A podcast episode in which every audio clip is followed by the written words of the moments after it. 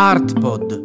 Ascolti d'arte dalla collezione Maramotti. Una collaborazione con Doppio Zero.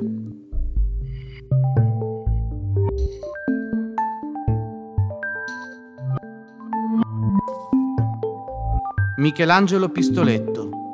Lui e lei abbracciati. 1968. Scritto di Elena Janecek.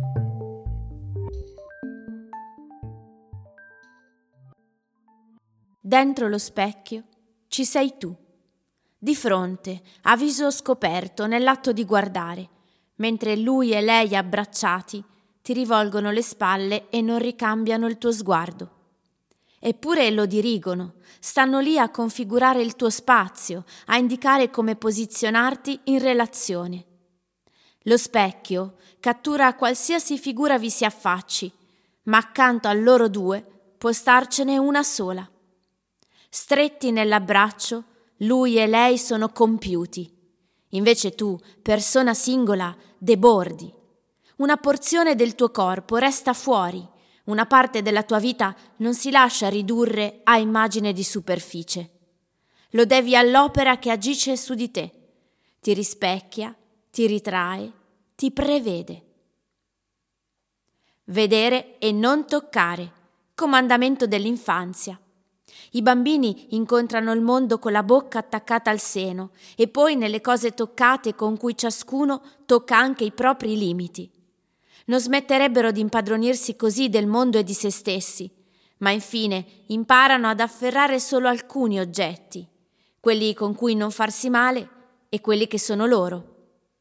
Dopo quel passaggio sono gli occhi ad appropriarsi di tutto il resto, esplorando un potere incorporeo a ricompensa della rinuncia al contatto. Lo sguardo non altera le cose anzi misura il pericolo. Tenere d'occhio significa controllare. Il pericolo del mondo si riduce, ma finisce un poco dalla parte della vista, sovrana assoluta degli oggetti più intoccabili come le opere d'arte. Il pericolo raddoppia davanti a uno specchio, oggetto comune e insieme magico. Ma quali colpe ha lo specchio se si tramuta in trappola? È l'acqua del pozzo, specchiante a seconda della luce che vi cade, a rendere Narciso prigioniero? O è Narciso che senza vedersi in relazione con le ombre, le increspature, quei passaggi del tempo in superficie, non può nemmeno riconoscere se stesso?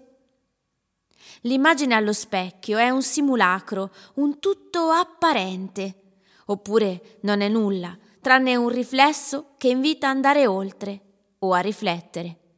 Oltre lo specchio c'è una sola dimensione certa, quella che rimanda indietro, a chi vi appare. Il quadro specchiante ritrae Michelangelo Pistoletto insieme alla donna che ama, Maria Pioppi. L'immagine è al tempo stesso iperrealistica e incorporea, perché è stata realizzata a partire da un calco a grandezza naturale di un'altra immagine, per giunta oggettiva, come quelle fotografiche. In superficie e in apparenza, un'apparenza scelta dall'artista, lui e lei abbracciati sembrano pop art. Invece l'opera non si presta alla riproduzione come oggetto di consumo, proprio perché è eseguita su uno specchio. Nemmeno lascia campo illimitato alla visione autocentrata dell'osservatore e coprotagonista, dato che lo spazio, concepito come luogo di incontro, è delimitato dalle due figure.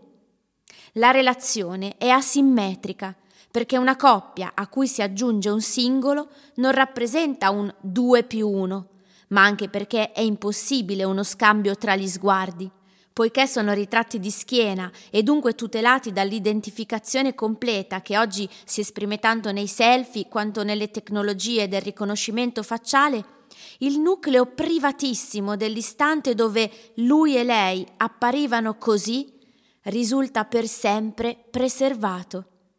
Ogni immagine fissata è ferma nel tempo, ma senza fotocamera l'artista avrebbe avuto bisogno di uno specchio davanti e di uno dietro per catturarsi in quella posa. All'origine dell'opera c'è quindi un artificio quasi invisibile, soprattutto non sapendo chi vi è raffigurato. Sembra di vedere una coppia osservata in uno spazio pubblico e però colta in un'intimità tanto esclusiva da non curarsi di chi le capiti vicino. In realtà l'unico osservatore esterno non arriva dallo spazio attiguo, ma grazie allo specchio da un altrove, anche o principalmente temporale. Sulla superficie lucida converge oltre mezzo secolo, il passato si trasforma. E solo nello specchio il privato diventa pubblico, come recita uno slogan del 68, l'anno a cui risale l'opera.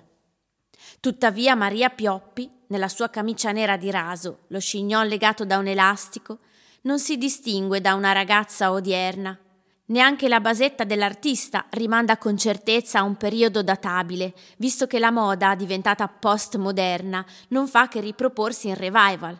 D'altronde, a quell'epoca si imponeva la moda giovanile, oggi il modo più diffuso di vestire. Per questo l'immagine dipinta compone un'unità molto più fluida, con il riflesso dello spettatore rispetto a quanto sarebbe accaduto se il ritratto di coppia fosse nato uno o due decenni prima.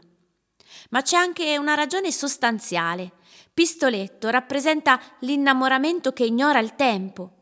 La posa dell'abbraccio ne risulta espressione quasi classica, mentre l'impronta sessantottina sta nel non escludere gli altri, ma anzi prevederli come partecipi a quel momento irripetibile di unione.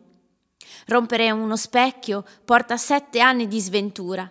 Rompere la separazione tra spettatore e opera, vita e arte, pubblico e privato, sembra aver favorito un esito opposto, perché questo quadro si prende il rischio di esporre a una riattualizzazione continua una storia appena cominciata che avrebbe potuto finire prima o poi. Invece sono invecchiati insieme Michelangelo Pistoletto e Maria Pioppi.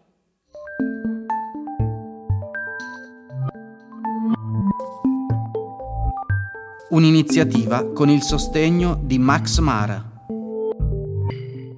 La lettura è di Laura Redaelli del Teatro delle Albe.